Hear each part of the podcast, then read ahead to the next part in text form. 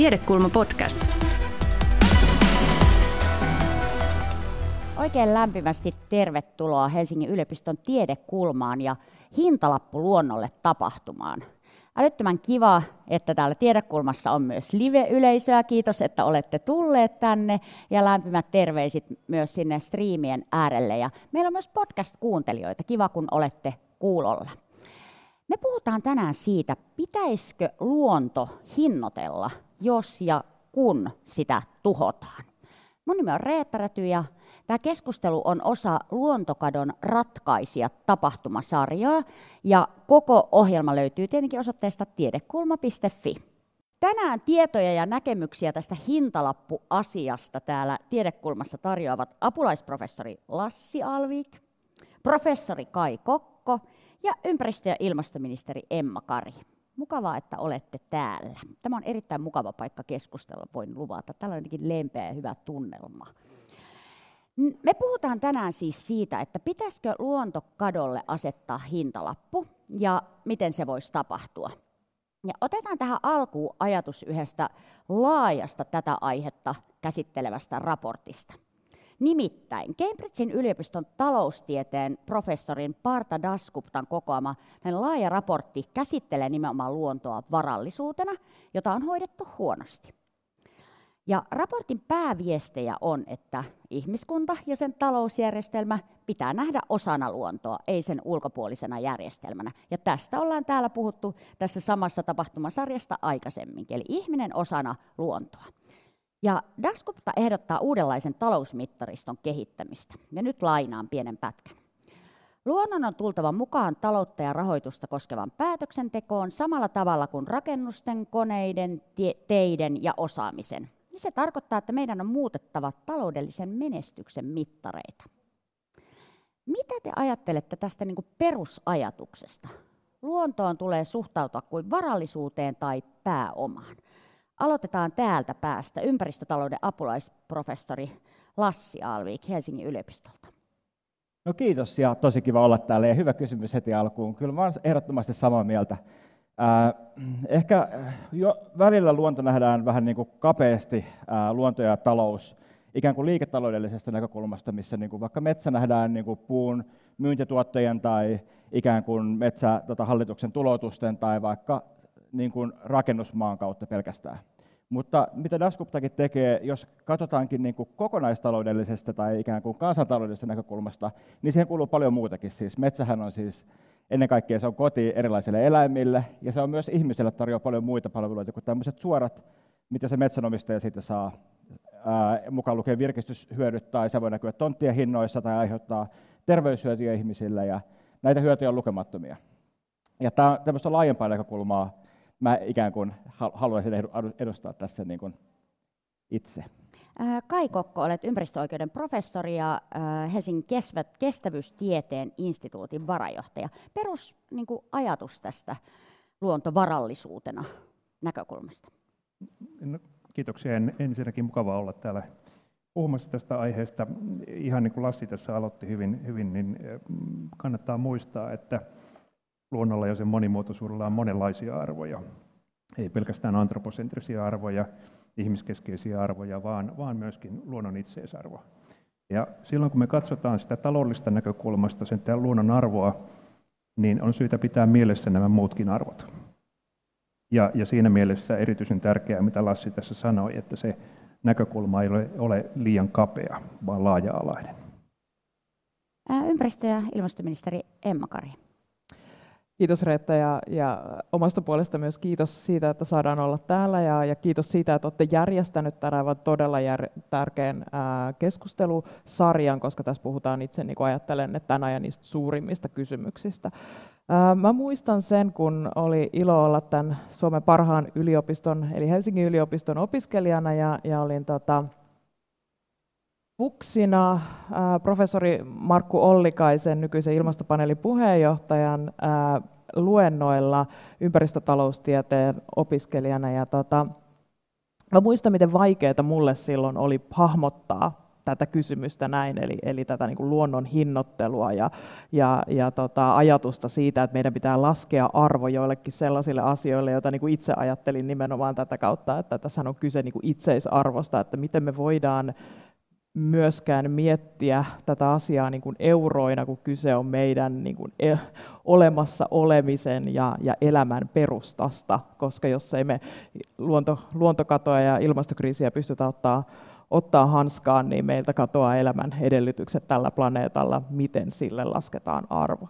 Mutta samaan aikaan ehkä, ei ehkä ihan vielä silloin fuksina niillä luennoilla, vaikka Markku Ollikainen on loistava luennoitsija, niin tota, mutta ehkä varsinkin politiikassa myöhemmin, niin itselleni on hahmottunut tämä niinku yhtenä tapana ää, käydä poliittista keskustelua siitä, että, että mikä se arvo aidosti on. Kun mietitään, kun me ollaan katsottu erilaisia luonnon meille tarjoamia ää, ekosysteemipalveluita ja, ja on yritetty Tietenkin myös tämä hinnoittelu ei ole helppoa, niin kuin asiantuntija voi meille kertoa, mutta, mutta kun on yritetty lähteä hinnoittelemaan, niin on todettu, että nämä niin kuin arvot on todella suuria. Pelkästään kun Yhdysvalloissa on, on arvioitu pölyttäjien arvoa, niin, niin päästiin muistaakseni johonkin 34 miljardiin dollariin näiden niin pölyttäjien tuomasta arvosta sille yhteiskunnalle. Puhutaan valtavista summista.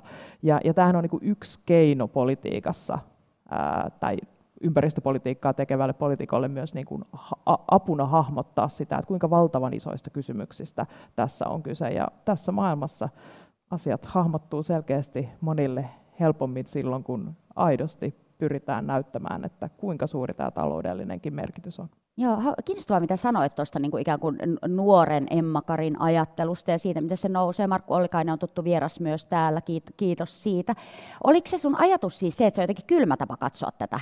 Että se on jotenkin ehkä se raha? Se, kyllä, se tuntui ehkä silloin nimenomaan vieraalta juuri sen takia, että itse hahmotti luonnon niin, kuin niin vahvasti sekä luonnon itseisarvon kautta, mutta myös tavallaan koko meidän olemassaolon perustaksi. Silloinhan niin kuin, ää, ympäristö, ympäristötieteitä opiskelevalle fuksille niin ei voitu edes ajatella, että tämmöiselle asialle mm. voi antaa arvoa, mutta sitten minä olen kyllä, on kyllä todennut, että se on niin kuin yksi oleellinen osa tätä ympäristö, ympäristöpolitiikan ja koko yhteiskuntapolitiikan keskustelua, koska kyllähän nyt niin kuin ajatellaan vaikka poliittista keskustelua tällä hetkellä Suomessa, me ollaan viik- koko tämä viikko puhuttu talouskehyksistä ja kuinka pyhiä ne on ja kuinka niitä ei saa rikkoa ja kuinka ne määrittää koko meidän politiikan rajat.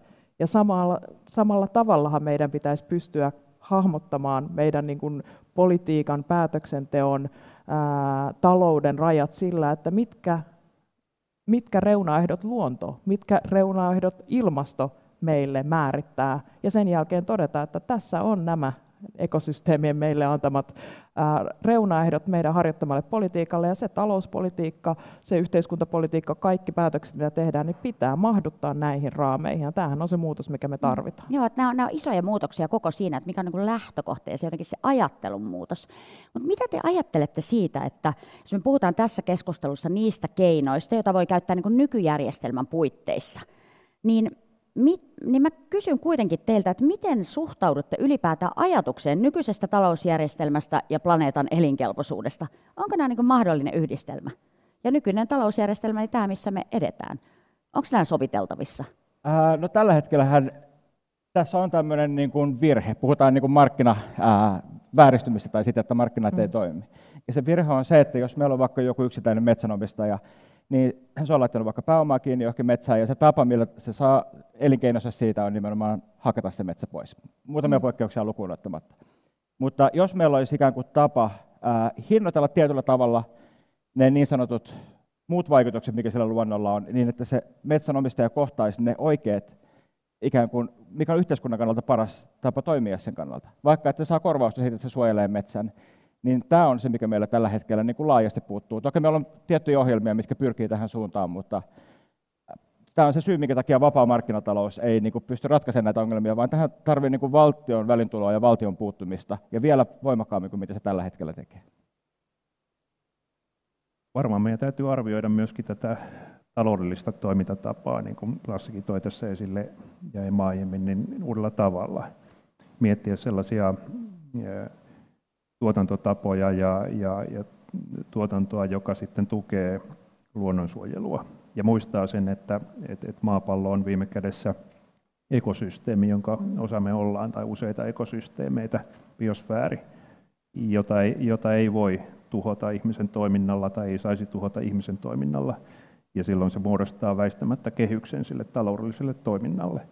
Eli kyllä me varmaan joudutaan jollain lailla uudestaan arvioimaan sitä, että, että, että miten me sitä tuotetaan sitä varallisuutta esimerkiksi ihmisille jatkossa tai, tai mm, toimintatapoja muutettava ehdottomasti siihen suuntaan, että, että, että se luonnon rajat tunnistetaan. Mm, Emma-Kari, voidaanko me jatkaa nykyisen talousjärjestelmän puitteissa? No itse ajattelen, että on selvää, että jonkun tässä on muututtava, koska mm. meidän elämäntapa tällä hetkellä ja tapa, jolla me, tapa, jolla me ää, hyvinvointia lisätään, niin on kestämättömällä pohjalla ja siitä ei pääse yli eikä ympäri. Me ollaan keskellä ilmastokriisiä, luontokato, kuudes sukupuuttoaalto jyllää meidän ympärillä ja, ja tuntuu, että ollaan koko ajan vähän niin kuin jumissa sen kanssa, että, että miten tämä, kaikki tuntuu tällä hetkellä myöntävän sen, että ongelma on olemassa, mutta, mutta jotenkin äh, se ehkä se niin kuin vakavuuden, ää, tilanteen vakavuuden ääneen myöntäminen, niin, niin tota, se vielä hakee paikkansa.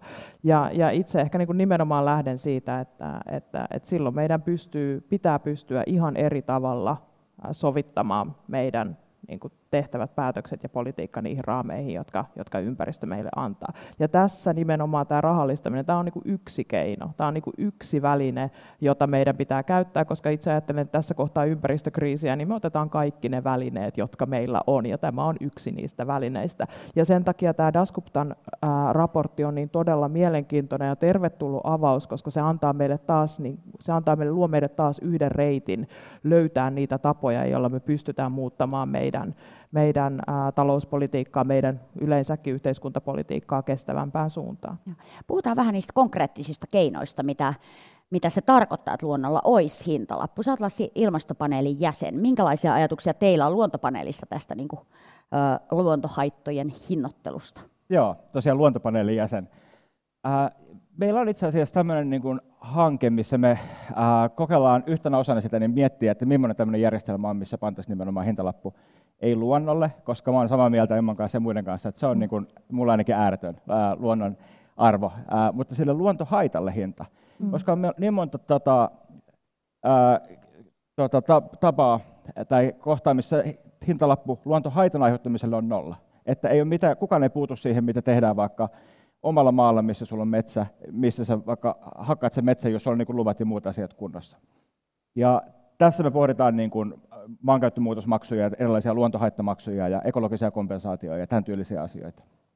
No osa, osa luontopaneelista on mennyt vielä pidemmälle ja lähtenyt konkreettisesti miettiin, en kylläkään minä, mutta on ihmisiä, jotka enemmän tekee kuin tutkii, ää, ja lähtenyt niin kuin yksityisten yritysten kanssa kehittämään tämmöisiä järjestelmiä, millä näitä asioita voisi lähteä edistämään ja ikään kuin pilotoimaan erilaisia juttuja. Ja on ollut ilo seurata ja kokemuksia niistä. Joo, me puhutaan ekologisesta kompensaatiosta hetken kuluttua. Ää, pakko kyllä napata tuosta sun tota niin, lauseesta, kun luonnon hintalapusta puhutaan, että luonnon arvo on ääretön. Että me ollaan kyllä myös sen asia äärellä, että samaan aikaan kun me luontohaitoille tässä niin kuin hintalappua mm. haiskellaan ja keinoja, niin tota, mm, kauniisti sanottu, kiitos siitä. Mm. No hei, kansantalouden peruskirjanpidossa käytetään edelleen mittarina BKT. Ja tätä on kovasti kritisoitu viime, viime vuosina, koska BKT ei ota huomioon lainkaan niin kuin luontohaittoja. Ja tätä käytän nyt ö, professori Daskuptan vertausta, kun hän sanoi, että BKT näkee kasvuna, eli ilon aiheena, talo, joka maalataan, mutta jonka katto vuotaa. Tämä on niin se peruskuvio. Mutta mikä voisi olla nyt sitten vaihtoehto tämmöiselle kansantalouden peruskirjanpidolle? Miten meidän pitäisi, pitääkö BKT korvata, käyttää jotain muita mittareita, käyttää se rinnalla jotain, mitä ajattelette? Aloitetaan keskeltä. Ole hyvä. Kyllä, varmasti täytyy uusia mittareita löytää, tunnistaa niitä haittoja, mitä aiheutuu ympäristölle ja luonnolle. Siinä mielessä BKT ei välttämättä ole se paras väline tunnistaa näitä haittoja. Eli sillä puolella tarvitaan kehitystyötä ja, ja sitten tarvitaan niitä konkreettisia välineitä. Onhan meillä tietenkin välineitä tälläkin hetkellä esimerkiksi suojelun tukemiseksi, yksityisen suojelun tukemiseksi. Ja, ja tota, niitä täytyy edelleen kehittää. Ekologinen kompensaatio, josta puhutaan myöhemmin, on varmasti yksi sellainen konkreettinen väline, jolla, jolla päästään eteenpäin, mutta se ei tietysti ole, ole ihan täysin vedenpitävä ratkaisu sekään. Ja pitääkö BKT korvata jollain muulla mittarilla? No ainakin sen rinnalle pitää tuoda muita, muita mittareita. Et, et, et kaikki tämä kritiikki, jota BKTn käyttämistä niin, kuin niin vahvasti koko yhteiskuntaa mm. ja politiikkaa ohjaavana mittarina, niin kuin se yksi mittari, joka ohjaa kaikkea, kertoo totuuden kaikesta, kun sama kun me tiedetään, että esimerkiksi sanotaan, jos meille tapahtuu joitain, vaikka ympäristöonnettomuus, se saattaa kasvattaa BKT, koska se voi lisätä taloudellista toimijuutta, vaikka se on kokonaisuutena meidän yhteiskunnalle, voi olla niin kuin hyvinkin katastrofaalinen ja huono asia. Ja meillä on hyvin monia ympäristölle hyvin haitallisia toimintoja, jotka voi taas BKT näyttäytyä lyhyellä tähtäimellä hyvin positiivisena, positiivisena asiana. Eli, eli, eli niin kuin on selvää, että, että se, että me ollaan jumissa niin kuin yhdessä mittarissa, joka ohjaa kaikkea, niin se ei toimi. Mutta tässähän sitten päästään siihen, missä niin itse ajattelen, että totta kai niin kuin poliitikkona nojaan sitten niin kuin tutkijoiden ja asiantuntijoiden työhön, et, et, et, et, ja se on niin kuin loistavaa, että ne käydään tällä hetkellä niin paljon sitä keskustelua, jossa esimerkiksi tämä Dasgupta-raportti on yksi, yksi tärkeä avaus. Suomessa on tehty valtavan paljon työtä siitä, että, että mitkä olisi ne eri välineet, joita meidän pitäisi alkaa seuraamaan, mitkä on ne eri mittarit, joita, joita pitää ottaa käyttöön, jotta me pystytään korjaamaan tätä vääristynyttä vääristynyttä tilannetta. Ja tässä esimerkiksi just se, että, että jos me niin tällä hetkellä sanotaan vaikka, että luonnon kannalta vahingollinen toiminto kasvattaa BKT, niin sitten meidän pitäisi pystyä arvioimaan, että no itse asiassa kuinka haitallista se haitta on, ää, jota tämä toiminta ää, luonnolle sitten aiheuttaa ja pystyä, pystyä arvioimaan ää, sitä tähän mukaan. Mutta että meillähän on ollut näitä yrityksiä, esimerkiksi kestävän kehityksen budjetointi, joka on nyt vähän mukana mukana budjetissa, joka on ehkä aika lapsen kengissä eikä ehkä ihan aja sitä asiaa, mutta se on ollut yksi päänavaus siihen, että, että miten voidaan alkaa kehittää ja tuoda tätä ajattelua mukaan myös valtion talouden suunnitelmaan. Sitten meillä on nämä ympäristölle haitalliset tuet, jotka kulkee mukana kuitenkin budjetissa, että pystytään katsomaan, että näin paljon rahaa me itse asiassa käytetään suoraan ilmastolle haitallisiin vaikka verotukiin, ja nehän on niin kuin tällä hetkellä budjetissa mukana, mikä on hyvä, mutta yksittäisinä asioina nämä ei riitä, koska meillä on kuitenkin se yksi, yksi mittari, joka tätä kaikkea toistaiseksi aivan liikaa ohjaa. Joo, se on tota, ihan totta, että tämä yksi mittari, varsinkin mediassa, dominoi aika paljon. Puhutaan mm. BKT-ennusteista ja ne saa paljon huomioon. Mutta samalla kuitenkin, kun on talouden asiantuntijoita, vaikka valtiovarainministeriöstä tai Suomen Pankissa, niin nehän näkee paljon muitakin mittareita. Mm. BKT kuvaa tuotannon arvoa, mutta samalla katsotaan työllisyyttä ja työttömyyttä ja kestävyysvaatteja ja muita asioita, mikä liittyy talouteen. Eli ei se mittaristo välttämättä nojaa niin kuin pelkästään siihen yhteen todellisuudessa.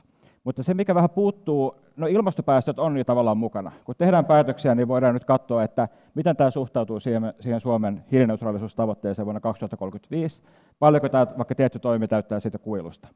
Ja oikeastaan se puuttuva palanen vielä on katsoa hallitusohjelmasta tavoite pysäyttää luontokato, ja että voisi linkittää ne päätökset siihen luonnonkadon torjuntaan. Ja tähän selvästi tarvitaan vielä semmoisia mittareita ja yhteisymmärrystä, että mitä tämä niin kuin voisi tarkoittaa, mitä tällä hetkellä ei ole. Juuri näin. Miten me saadaan luontopääoma paremmin esille, sen luontopääoman kasvaminen. Eli suojelupäätökset esimerkiksi, ne pitäisi jollain lailla saada näkyvemmin mm. esille, ja, ja sitä kautta biodiversiteetin kasvaminen tällä hetkellä ne tahtoo jäädä vähän niin kuin pimentoon tässä keskustelussa kansantaloudesta. Mä kysyisin semmoista erityisesti tässä täältä tutkijapäästä, että mehän tunnetaan, niin kuin, jos ajatellaan ilmastonmuutosta, niin me tunnetaan jo siihen liittyviä torjunta- ja sääntelytoimia, vaikkapa päästökauppa.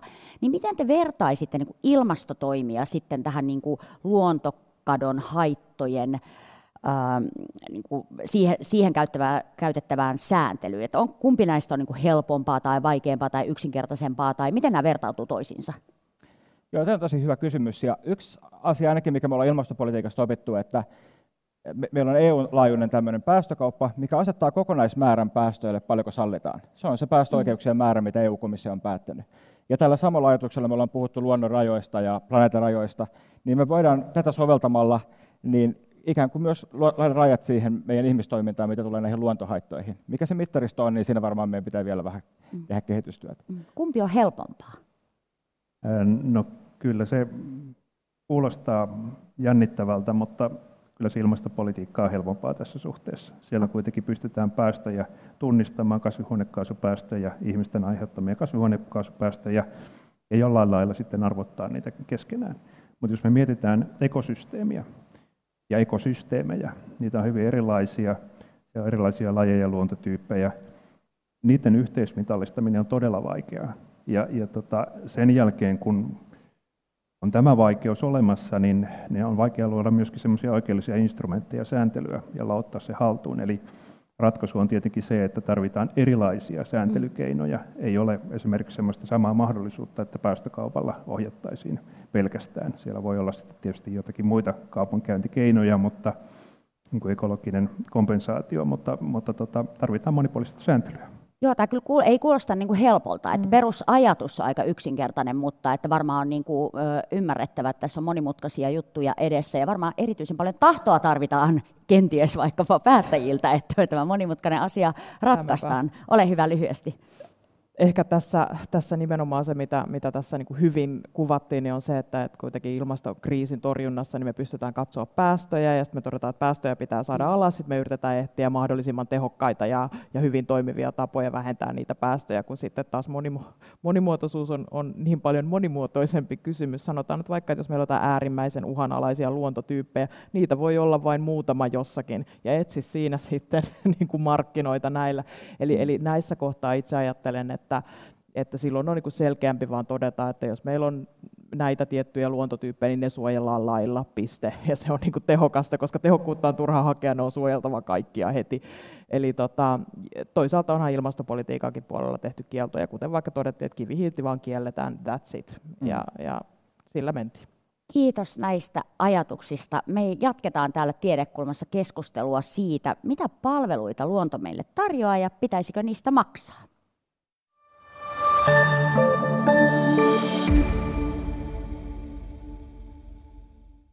Täällä Tiedekulman stagella eli lavalla jatketaan keskustelua luontohaittojen hinnoittelusta. Lavalla ovat Lassi Alvik, Kai Kokko ja Emma Kari.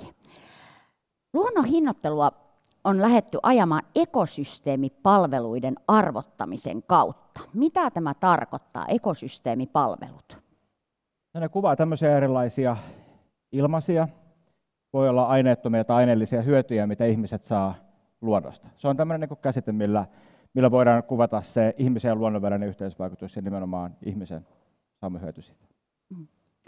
No, meillä on menossa myös luonnonsuojelulain uudistus. Eli käydään vähän näitä niin konkreettisia asioita nyt läpi tämän periaatteellisen keskustelun jälkeen. Mitä keinoja sieltä on tulossa, jos puhutaan nimenomaan tästä luonnon hinnoittelusta ja sen teemasta? Kai, luonnonsuojelulain uudistus.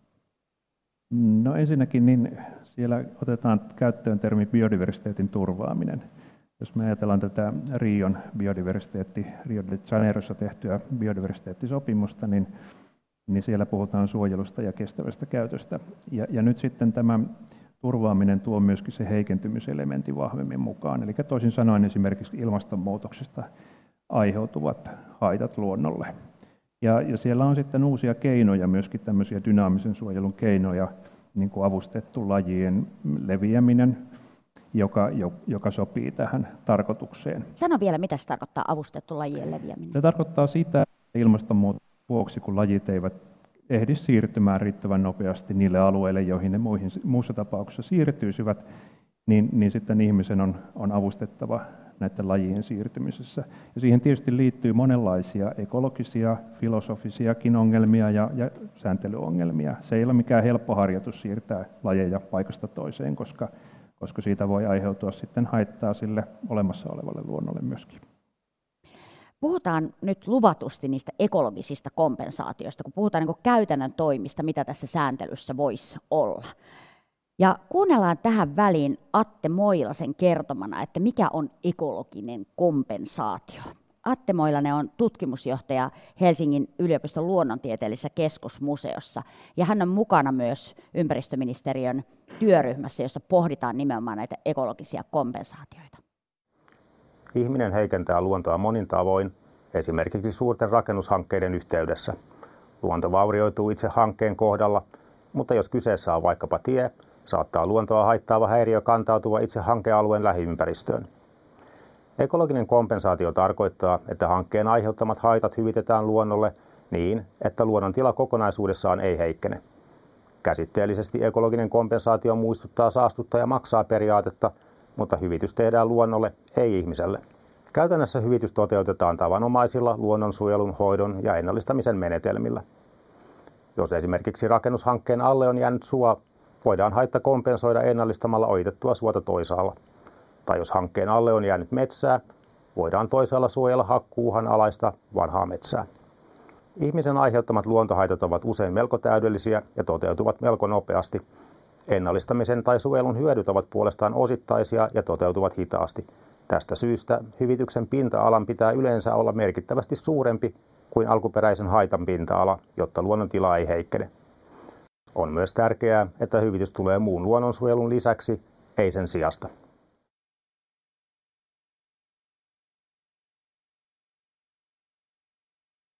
Eli kompensaatio muistuttaa saastuttaja maksaa periaatetta. No se kuulostaa suht kohti yksinkertaiselta. Mitä ajattelette tästä? Onko ekologiset kompensaatiot yksi ratkaisu? Aloitetaan täältä päästä. Ole hyvä. No tuossa tuli tärkeä pointti Atte Moilisalta lopuksi, että sen pitää tulla sen uh, nykyisen suojelun päälle aina. Että ei lähdetä löysentämään sitä suojelua, vaan kun me tuodaan lisää suojelua, niin se voidaan toteuttaa näillä keinoin. Eli siinä on samaa mieltä niistä kieloista ja rajoituksista, mitä oli aiemmin puhe. Uh, mulla olisi pari vielä lisäedellytystä, mikä on niin hyvä kompensaatiojärjestelmä. Saa nähdä, ollaanko samaa mieltä. Ensinnäkin sen pitää olla, pitäisi olla velvoittava. Eli uh, kompensaatiolla on kaksi hyvää puolta. Se kompensaatio on toinen, eli että ennallistetaan tai suojellaan muualla – mutta toinen, ehkä vielä tärkeämpi on se, että se luo niin kannusteen välttää sitä luontohaittaa ja tarpeetonta vaikka rakentamista tai haitan aiheuttamista. Ja tämä onnistuu vain, jos on velvoittava systeemi, koska itseensä ikään kuin ei voi verottaa, vaan yrittänyt monta kertaa eikä onnistunut. Ja toinen, mikä tähän liittyy, on, että se pitäisi olla niin, niin laaja, että se on myös suojelualueiden ulkopuolella ja kattaa tavallaan kaikki toiminta. Että meillähän on niin kuin Suomessa metsäkatoa 10 000 hehtaaria suunnilleen per vuosi rakentamiseen ja, ja tota, pelloraivausta ja, ja näin. Niin tämä voisi olla yksi sellainen keino, millä lähdetään tätä hillitsemään. Ja se on nimenomaan suojelualueiden ulkopuolella tapahtuvaa toimintaa. No, pari kohtaa tähän voisi vielä lisätä. Ensinnäkin sen kompensaation tulisi olla oikeastaan viimeinen keino. Et mitikaatiohierarkia on hyvä mainita tässä kohtaa. Eli tarkoittaa siis sitä, että ensinnäkin koitetaan välttää sitä, että, että tämmöistä haittaa ei esimerkiksi rakentamista aiheutus. Suunnitellaan se rakentaminen sillä lailla, ei, ei tarvitse kaataa esimerkiksi metsää sieltä alta. Sitten tietysti, jos ei se onnistu, niin, niin, niin, niin sitten täytyy miettiä, miettiä vielä muutama muu askel, ennallistaminen esimerkiksi, ja, ja tota, sitten siirtyä pikkuhiljaa siihen mitikaatioon, eli ennallistaminen sen alueen ulkopuolella. Ennallistaminen ensin sillä alueella niin voi olla se ratkaisu. Mitä kauemmas siirrytään siitä alueesta, jossa tämä alkuperäinen rakentaminen esimerkiksi on ollut, niin sen haastavammaksi tietysti tulee sen ekosysteemin kannalta se eh, kompensaatio. Koska no net lost ajatus eh, niin, niin tarkoittaa siis sitä, että alueen pitää olla, niin kuin tässä hyvin tuli esille, niin riittävän suuri, koska me emme tiedä ihan tarkkaan, että minkälaisia lajeja sillä esimerkiksi sillä alueella on. Ja, ja riski on, että, että jos se kompensaatioalue olisi samankokoinen, niin, niin käy, häviääkin sitten sellaisia lajeja, joita ei tiedetty olevan sillä rakennuspaikalla. Eli siihen liittyy monenlaisia tällaisia tärkeitä niin kuin ulottuvuuksia, jotka on syytä ottaa huomioon ennen kuin kompensaatiota käytetään. Juurikin näin, ja tämä mikä tässä näiden viisaiden puheenvuorojen jälkeen niin on, on niin kuin hyvä todeta, on se, että se on niin kuin oleellista myös, että se luonto tunnetaan. Me tiedetään, mitä mm. siellä on, me tiedetään mahdollisimman, koskaan kaikkea ei voi tietää, mutta me tunnetaan se mahdollisimman hyvin, ja tämähän on toivottavasti myös sellainen, joka menee sitten eteenpäin, eteenpäin tässä lakiuudistuksessa. E, ehkä se niin kuin, itse en niin kuin missään nimessä ajattele, että tämä on se niin kuin yksi taikakeino, joka niin kuin ratkaisee tämän kaiken, vaan me ollaan niin kuin luontokadon osalta, ihan samalla tavalla kuin ilmastokriisin osalta, niin me ollaan luontokaton osalta sellaisessa tilanteessa, että me tarvitaan niin kaikki keinot, joita meillä on. Totta kai lähtökohta pitää olla se, toivottavasti Suomessakin menee mahdollisimman hyvin eteenpäin, on se, että esimerkiksi meidän kaikki arvokkaat metsät, meidän luonnontilaiset vanhat metsät tullaan suojelemaan. Suojelualueilla ei tällaisia heikennyksiä tehdä. Itse ajattelen, että kaikissa rakennushankkeissa lähtökohdan pitää olla se, että me yritetään tehdä se mahdollisimman pitkälle, just niin kuin tässä todettiin, niin että tätä luontokatoa ei ää, kiihdytetä ja, ja ei tuhota arvokasta monimuotoista luontoa. Mutta sitten jos on nimenomaan se tilanne, että se tie tulee mm. halkaisemaan osan tai se raidehanke tulee aiheuttamaan jonkunnäköistä haittaa, niin silloin tämä on väline siihen, että ensinnäkin totta kai ohjataan mahdollisimman pitkälle siihen, että se on mahdollisimman vähäistä ja sitten yritetään niinä välineillä, joita meillä on, niin kompensoida sitä luontokatoa jossain muualla. Mutta tässä juuri tämä lisäisyys että se ei sitten ole semmoista suojelua, joka tapahtuisi muutenkin, vaan meillä pitää olla selkeä järjestelmä siihen, että me tiedetään, että tämän avulla me lisättiin luonnon monimuotoisuutta suhteessa siihen, että tätä ei olisi tehty. Ja, ja tämä on yksi väline. Tämä ei ratkaise kaikkea, me tarvitaan valtava paletti muitakin, muitakin välineitä, ja mä muistan alussa itse jopa suhtaudun tähän kriittisesti, koska pelkäsin, että aiheuttaako tämä nyt sitten se, että kynnys itse asiassa madaltuu, mutta on ollut tosi hyvä keskustella tästä asiantuntijoiden kanssa ja todeta, että tässä on niin nimenomaan tarkoituksena nostaa kynnystä luonnon monimuotoisuuden hupenemiseen ja sellaisena sen täytyy säilyä. Mikä yritysten rooli on tässä? Koska aika usein se voi olla esimerkiksi yritys, joka siinä nyt on tekemässä jotain. Että jos me tälläkin lavalla ollaan monta kertaa puhuttu siitä, että mikä yritysten rooli nyt sitten vaikkapa luontokadon ratkaisijana on, niin mikä se tässä ekologisessa kompensaatiossa voisi olla? Jos puhutaan vapaaehtoisista kompensaatioista, niin osa yrityksistä voi olla tämmöisiä edelläkävijäyrityksiä ja lähteä niin kuin vapaaehtoisesti tekemään tätä kompensaatioa nyt jo. Vaikka kaivostoiminnasta meillä onkin esimerkki, esimerkki, missä tämmöistä on tehty tuolta Sakatin kaivoksesta. Tai joku kunta voi niin kuin kompensoida vapaaehtoisesti rakennushankkeensa tai joku tuota rakennuttaja myös. Mutta jos se olisi niin velvoittava kompensaatio, niin se olisi siinä mielessä parempi, että se koskisi myös jokaista yritystä, ei pelkästään niitä, jotka vapaaehtoisesti niin kuin yritysvastuulla tekee niitä, vaan myös niin kuin jokaista niistä. Ja siinä mielessä se niin kuin velvoittavuus tekisi tehokkaamman. Samalla lailla kuin yritykset ei pääse leuhkiin, että ne on mukana EUn päästökaupasta, kun niiden on pakko olla.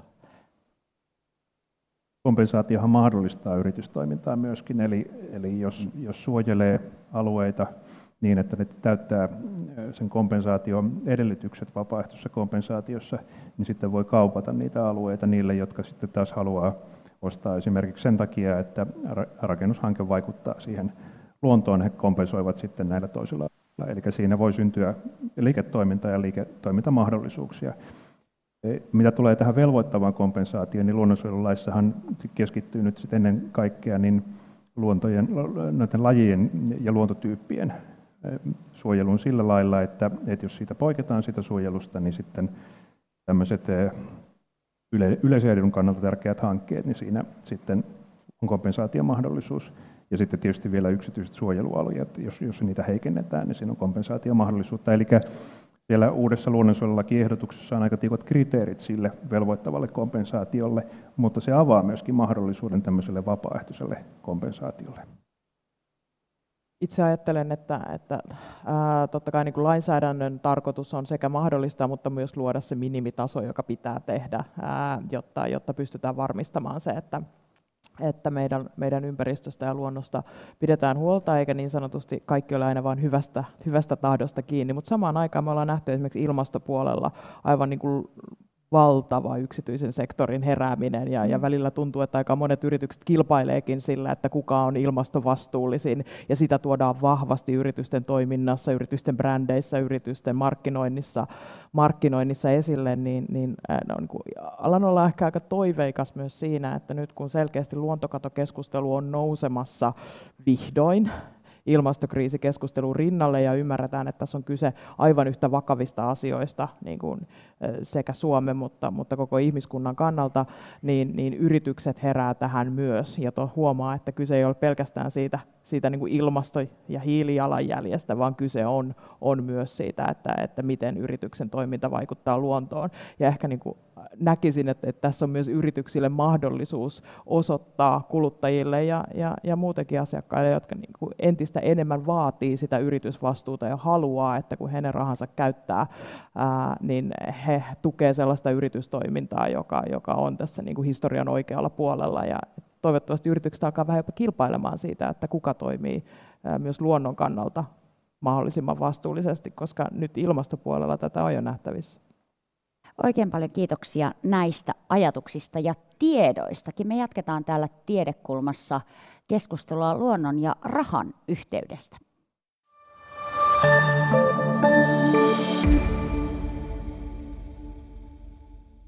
Ja tervetuloa tänne Tiedekulman keskustelua kuuntelemaan, miten luontohaitalle saataisiin hintalappu. Sitä me täällä selvitellään. Lavalla ovat Lassi Alvi, Kai Kokko ja Emma Kari.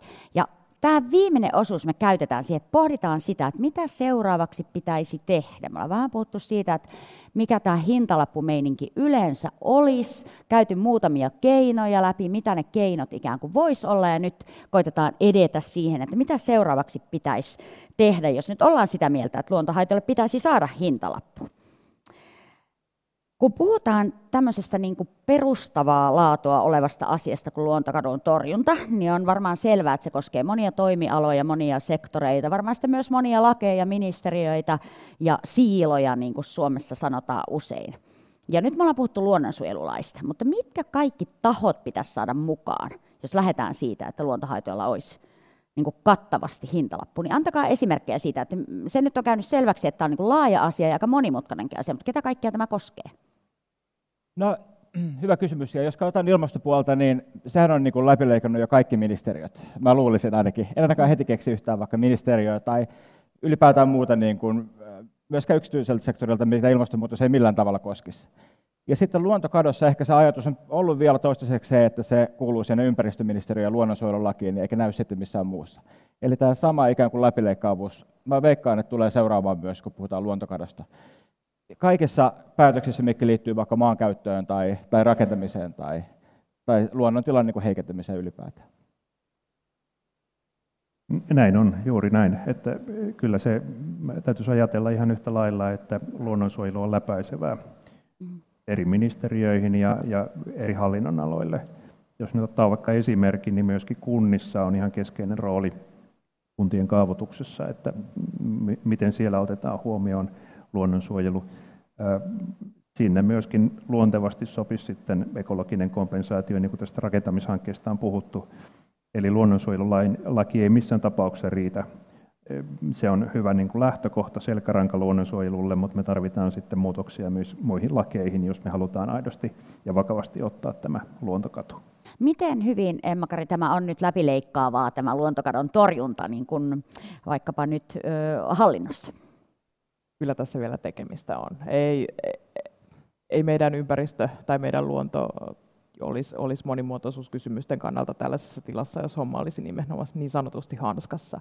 Ja tämä on selkeästi hirveän herkkä kysymys, kun mm. puhutaan vaikka, vaikka monimuotoisuuden kehityksestä suomalaisissa metsissä, niin sen huomaa, että siinä mennään niin kuin monella tavalla hirveän herkälle aiheelle, ja myös varmasti tutkijoiden, ei pelkästään poliitikkojenkin, on välillä vaikea tätä keskustelua käydä, koska siihen mennään niin kuin sekä jotenkin suomalaiseen identiteettiin että historiaan, että, että totta kai meidän talouden kannalta niin, niin, niin kuin, isoihin kysymyksiin.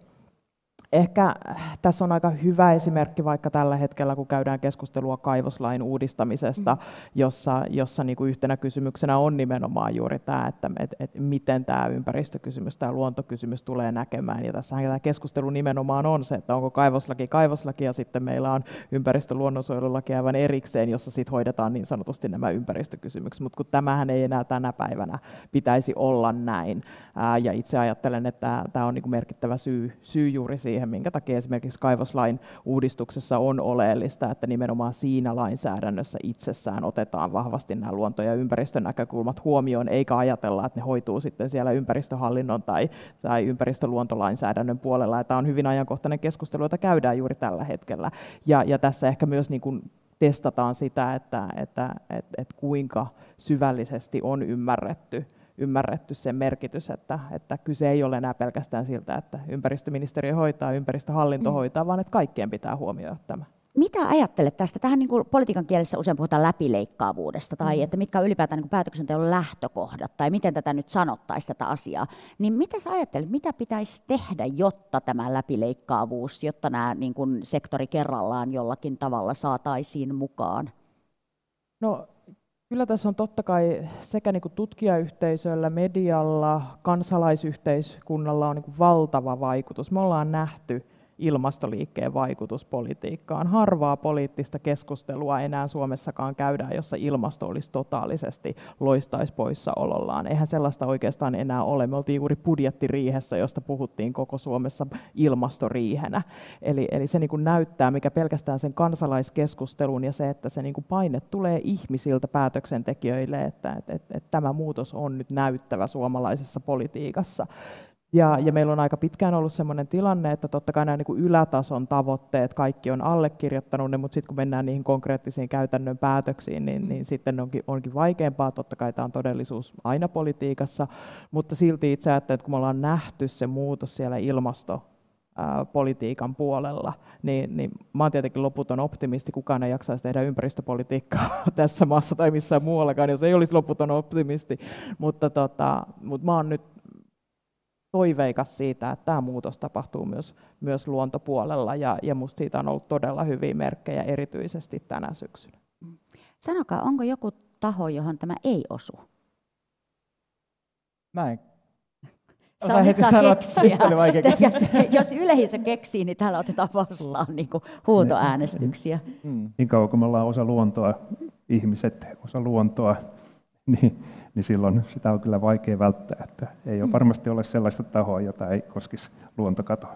Niin, Juuri näin. Niin, eli läpi leikkaava. Tota, hei, otetaan tähän vielä, eikö mä, mä sanon sittenkin vielä, palataan tähän, että onko tässä, kun me ajatellaan tätä niin hintalappu-hommaa ja tämän niin kuin läpileikkaavuutta ja, ja sektori kerrallaan niin kuin asetellaan nyt sitten niin kuin sääntelyä ja toimia niin, että luonnolla on, on hinta, niin niin onko tässä sellaista riskiä, että luonto jotenkin ajatellaan rahan kautta? Onko tässä jotain vaarallista tässä ajattelusta, jos tässä nyt on sellainen henki, että se pitäisi ottaa, mä en tiedä tulkitsenko mä oikein tätä henkeä, että se pitäisi olla niin kuin lähtökohta jollakin tavalla tämä ää, luonnon näkeminen varallisuutena tai pääomana. Onko siinä jotain riskejä, jotain huonoja puolia? Mä vastaan nyt sitä näkökulmasta, niin kuin, että hinnoitellaan niitä luontohaittoja. Ja jos koitetaan olla hinnoittelematta millään tavalla, niin sekin voi olla vaikeaa, koska jos me ei tehdä mitään, niin se tavallaan tarkoittaa, että me valitaan luontohaitalle hinta, joka on nolla. Ja tämän voi niin kuin tietyllä tavalla katsoa vaikka, jos meillä on vaikka valtioomisteinen Vapo ää, tällä hetkellä, joka nyt luopuu turvetuotannosta ja myy isoja maa-alueita, mikä on huutokauppista tuota, vaikka heti myynnissä, ja ikään kuin valtio nyt myy sellaisia maita, missä olisi valtava suojelupotentiaali koko ajan, niin se tietyllä tavalla jo kertoo, että jollain tavalla niin kuin valtio ei aseta sille kauhean korkeita hintaa tälle luontohaitalle ja mahdollisuudelle ottaa näitä maita esimerkiksi suojeluun. Ne myydään sitten niin kuin vaikka metsätalouteen tai ma- maatalouteen tai, tai mu- osittain suojelukohteeksikin, mutta ei kokonaisuudessaan. Mm. Itse asiassa nolla euroakin on hinta, että siinä mielessähän me ei sitä, sitä er, niin kuin siitä päästä. Ja se on se huonoin hinta. Niin, eli, niin. eli kielto, mitä Emma sanoi, niin se on hintana ääretön ja se mm. ei ole mitenkään mm. huono, mm. huono hintalappu se. Mm. Mutta menetetäänkö me jotain tässä niin kuin hinnoittelumeiningissä? No itse asiassa siinähän, jos, jos sen näkee, kapea, näkee kapeasti, niin luontohan on ymmärretty varallisuutena koko ajan. Eli juuri esimerkiksi metsät, niin niistä tunnistetaan kyllä puutuotannon arvo ja, ja, ja sille lasketaan kyllä hintaa, mutta sieltä jää sitten huomaamatta monta muuta ulottuvuutta. Eli, eli se varallisuusajattelu, esineoikeuden ajattelu, niin se ei oikeastaan ole mitään uutta varsinaisesti.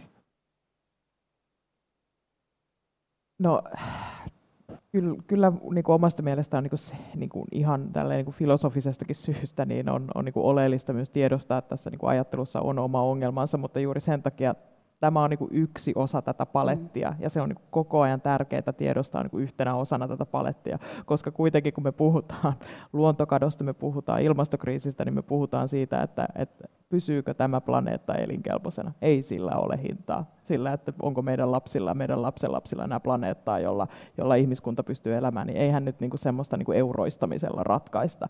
Ja juuri tämän takia se on niinku oleellista, että kun tutkijat toteaa meille, että et, et meidän tulee pysäyttää luontokato, ää, vuosikymmenen sisällä olisi ollut hyvä, että olisi tietenkin pysäytetty jo, mutta, mutta seuraava deadline 2030 mennessä, että meidän pitää pystyä rakentamaan yhteiskunta hiilineutraaliksi, niin, niin nämä on ne, jotka rakentaa silloin ne niin kuin ääriviivat ne raamit sille politiikalle, jotka tehdään. Ja tämä hinnoittelu on yksi väline, jolla me voidaan päästä siihen. Se voi olla meidän yksi tapa päästä lähemmäs sitä tavoitetta, mutta se tavoite tulee siitä, että et, et, et mikä on meidän ympäristön niin kuin kestokyky, jolla me pystytään tätä hyvinvointia, hyvinvointia tällä planeetalla luomaan.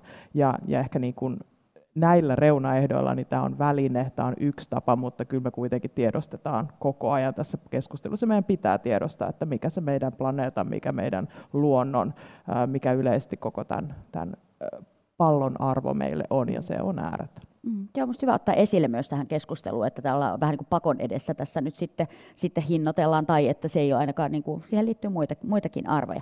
Hei, otetaan tähän loppuun vielä yksi konkreettinen ehdotus ja kysymys. Se koskee kulutukseen kohdentuvaa haittaveroa, jota voisi kutsua vaikkapa luontoveroksi. Ja tämänkin kysymyksen esittää Atte Moilanen.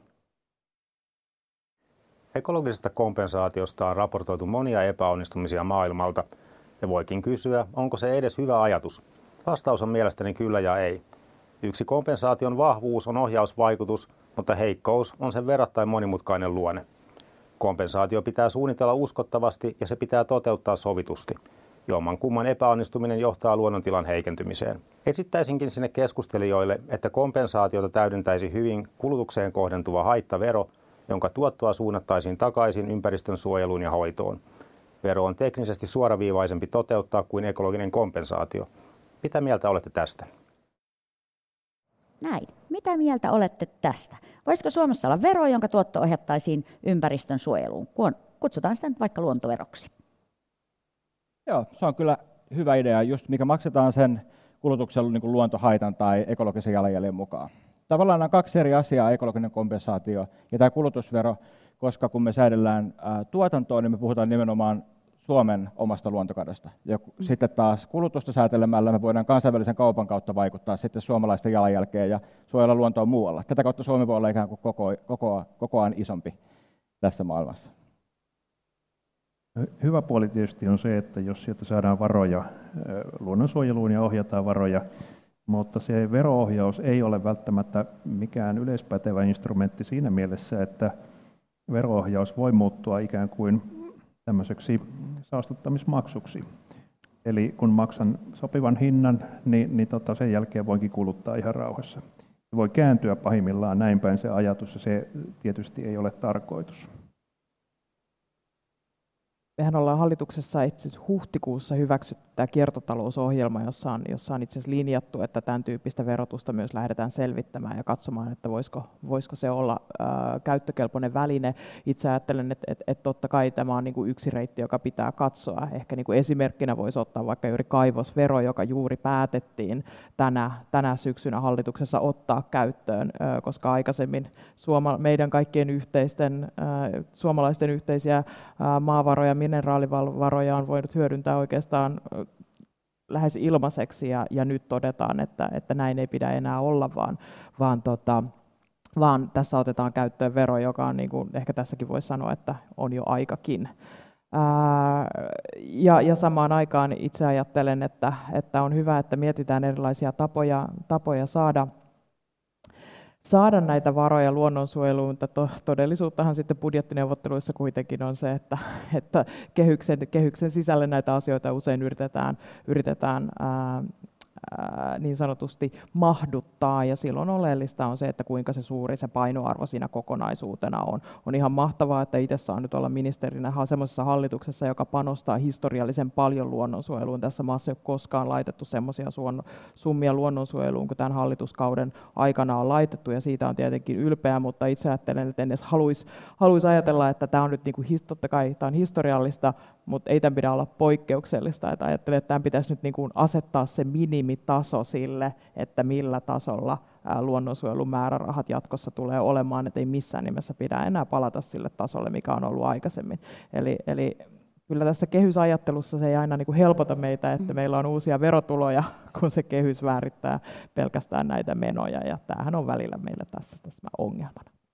Kiitos näistä ajatuksista. Otetaan tähän väliin muutamia yleisökysymyksiä ja kommentteja. Ja nämähän ovat siis, koska meillä on fiksu yleisö, nämä ovat suuria. Ja tota niin, ähm, täältä tulee, miksi luontoa kuormittavat toimet ylipäätään nähdään valtion suunnalta tukemisen arvoisina?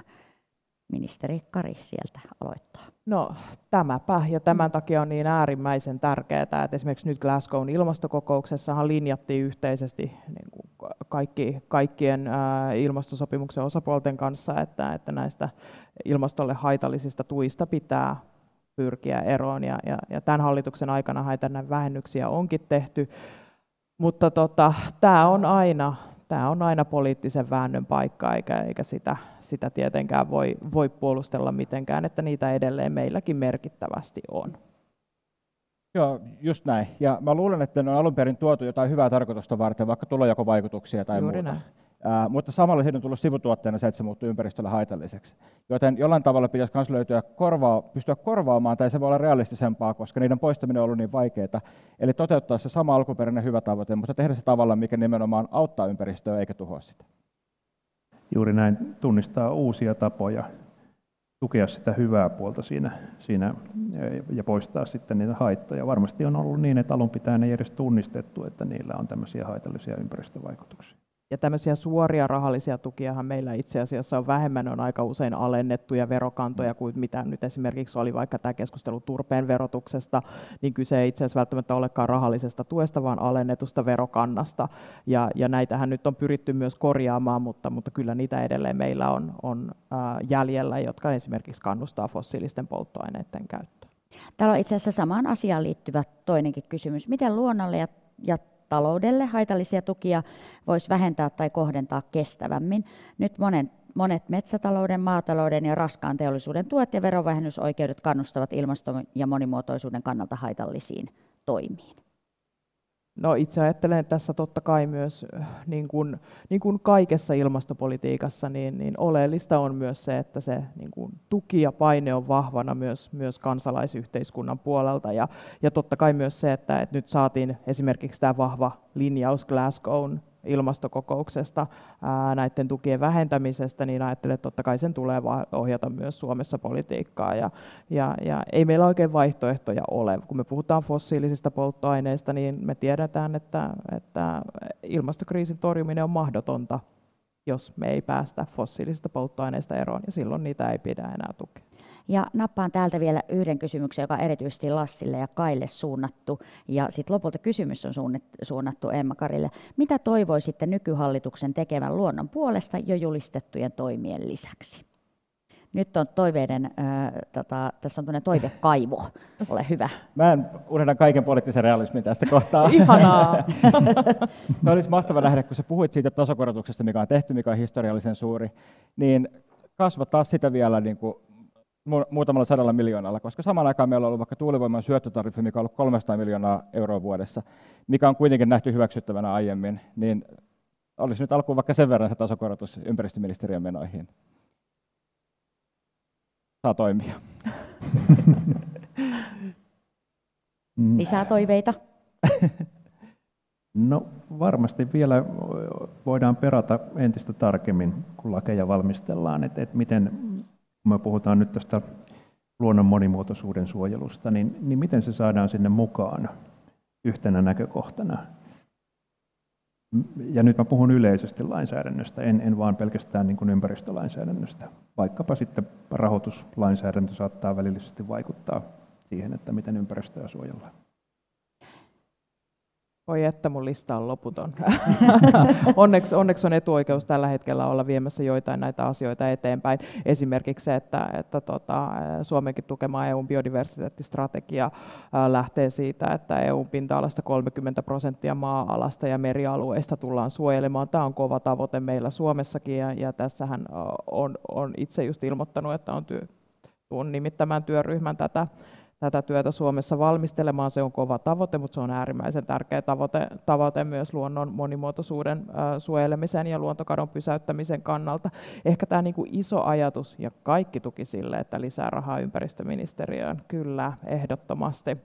Täytyy sanoa, että tämänkin 100 miljoonan tai yhteensä hallituskaudelle 400 miljoonaa, joka tämä lisäys oli, niin, niin sen eteen tehtiin kyllä hartiavoimin työtä. Ei se ilmaiseksi tullut, mutta itse ajattelen, että niin lähtökohdan pitää olla se, että tämä antaa osviittaa siihen, että mikä se minimin pitäisi olla seuraavilla hallituskausilla. Mutta ehkä tämä niin kuin isompi ajatus, jonka niin ajattelen, että samalla tavalla tällä hetkellä valtiovarainministeriön kehys niin kuin kehysajattelu niin kuin pistää raameja sille, että, että kuinka paljon rahaa saa käyttää, niin aivan samalla tavalla meillä pitäisi olla käsitys siitä, että mitkä on ne meidän luonnon antamat raamit sille, että, että kuinka paljon luonnonvaroja saa kuluttaa, kuinka paljon niitä päästöjä saa syntyä. Ja sen jälkeen lähtökohta politiikassa pitäisi olla, että vähän samalla tavalla kuin meillä on niin kuin rahakehykset tällä hetkellä, niin meillä olisi ne luonnonkehykset, jotka määrittäisi ne rajat sille, että kuinka paljon yksinkertaisesti tässä maassa saa luonnonvaroja kuluttaa, koska niin ilmastokriisi kuin luontokato pohjimmaisena syynä on, on, on niin kuin ylikulutus ja, ja tota, ajattelen, että tämän korjaaminen niin olisi se iso tavoite ja kun, kun se saataisiin, niin, niin me oltaisiin jo todella pitkällä. Täällä on niin hyvä kysymys, että mun täytyy vielä napata täältä semmoisia kysymyksiä, ihan lyhyitä vastauksia, toivo, asiat on tietenkin tosi isoja. Emma-Kari, pitäisikö Suomeen julistaa paitsi ilmastohätätila, myös luontohätätila? No itse asiassa muistaakseni ensimmäisessä vihreiden kesäkokouksessa eduskuntavaalien jälkeen, kun mut oli just valittu eduskuntaryhmän puheenjohtajaksi, niin, niin silloin pidi meidän kesäkokouksessa ää, niin tein avauksen ja, ja pidin, pidin puheen siitä, että itse asiassa meidän luonto on hätätilassa ihan samalla tavalla kuin meillä on ilmastohätätila, että kyse on, kyse on ää, niiden, niiden ekosysteemien pystyssä pysymisestä, joka, joka ää, antaa, antaa meille niin kuin elämän elinehdot, eli, eli aivan selvästi ei tämä ei ole mielipidekysymys, tämä on fakta. No sitten täällä pohditaan sitä, että mikä voisi olla luontokadolle paras yhteismitallistettava hinta, niin kuin verrataan hiilidioksidiekvivalenttitonniin, jota, joka ilmastonmuutoksesta tuttu tai olemme oppineet tällaisen sanan. Eli joku, joku tämmöinen yhteismitallistettava hinta, onko semmoista mahdollista hahmotella? Mä otan ehkä yhden askeleen taaksepäin, mm. mikä voisi olla semmoinen niin kuin indeksi, mikä kuvaa sitä luontohaittaa mm. kokonaisuudella. Ja t- tätä niin kuin, äh, fiksut ekologit koittaa miettiä koko ajan. Ja ne lupaavimmat on sellaisia, mitkä ottaa huomioon sekä sen maa-alueen, niin kuin ekosysteemien laajuus, nimenomaan lasketaan hehtaareita, mutta myös sen ikään kuin niiden tason tai niiden äh, laadun tai heikennyksen. Niin kuin, että minkälaista vaikka metsäteollisuutta siellä harrastetaan, tai onko se vaikka niin kuin rakennusmaana asfalttina, jolloin se sitten laatu menee täysin nollaksi. Ja näitä yhdistelmällä on mahdollista ehkä luoda jonkunnäköisiä niin kuin indeksejä, mitkä sitten kuvaa sitä. Lainaan tässä tämmöistä edesmennyttä kollegaa. Staffan Westerlundia oli Uppsalassa ympäristöoikeuden professorina. Hän sanoi, että oikeastaan raha voi olla hankala mittari, koska se rahan arvo vaihtelee. Mutta jos ajatellaan sitä, että uhanalaiset lajit katoaa kokonaan, niin jos me yritettäisiin jollain lailla, meillä olisi keino palauttaa se, meillä olisi energiaa tarpeeksi ja muuta, niin kuinka paljon, paljon siihen sitten menisi sitä energiaa? Eli me palataan siihen kysymykseen, että, että, että luonnonarvo on, on monessa suhteessa ihmisenkin kannalta ääretön ja, ja siihen ei ole yksiselitteistä vastausta minusta. Tuota, Sitten tähän vielä haluaisin sanoa ihan lopuksi juristina, kun me puhuttu näistä luontokadosta ja näistä keinoista, niin, niin ei pidä unohtaa, että ihmiset on erilaisessa asemassa tässä. Eli, eli se oikeudenmukaisuuskysymys on tässä todella tärkeä, että ei pidä unohtaa ihmisiä myöskään myöskään sit, kun lähdetään toteuttamaan ja, ja estämään sitä luontokatoa. Juurikin näin. Niin, eli viittaat vähän samantyyppiseen ajatukseen kuin reilussa siirtymässä tai tämmöistä, jota ilmastotoimista tehdään, nimenomaan. Että, että ihmisen elinkeino tai asumispaikka tai mikä ikinä voi, voi olla semmoisessa paikassa, jolla on kova, kova hintalappu. Kyllä, ja perusoikeudet tulee siihen rajapintaan. Ja perusoikeudet.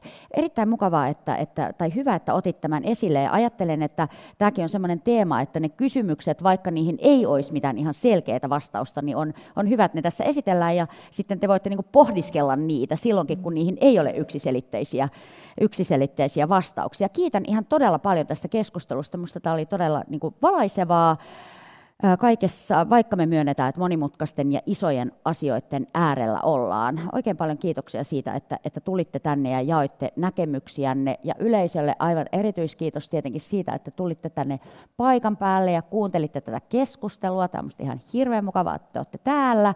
Ja kiitos myös viisaista kysymyksistä. Ja striimien äärelle ja, ja sinne audiokuuntelijoille ei muuta kuin oikein niin kuin todella mukavaa loppupäivää ja kiva, että olitte kuulolla. Mun nimi on Reetta Räty ja mä toivon teille oikein mukavaa loppuiltaa. Pidetään huolta itsestämme, toisistamme ja tästä koko planeetasta.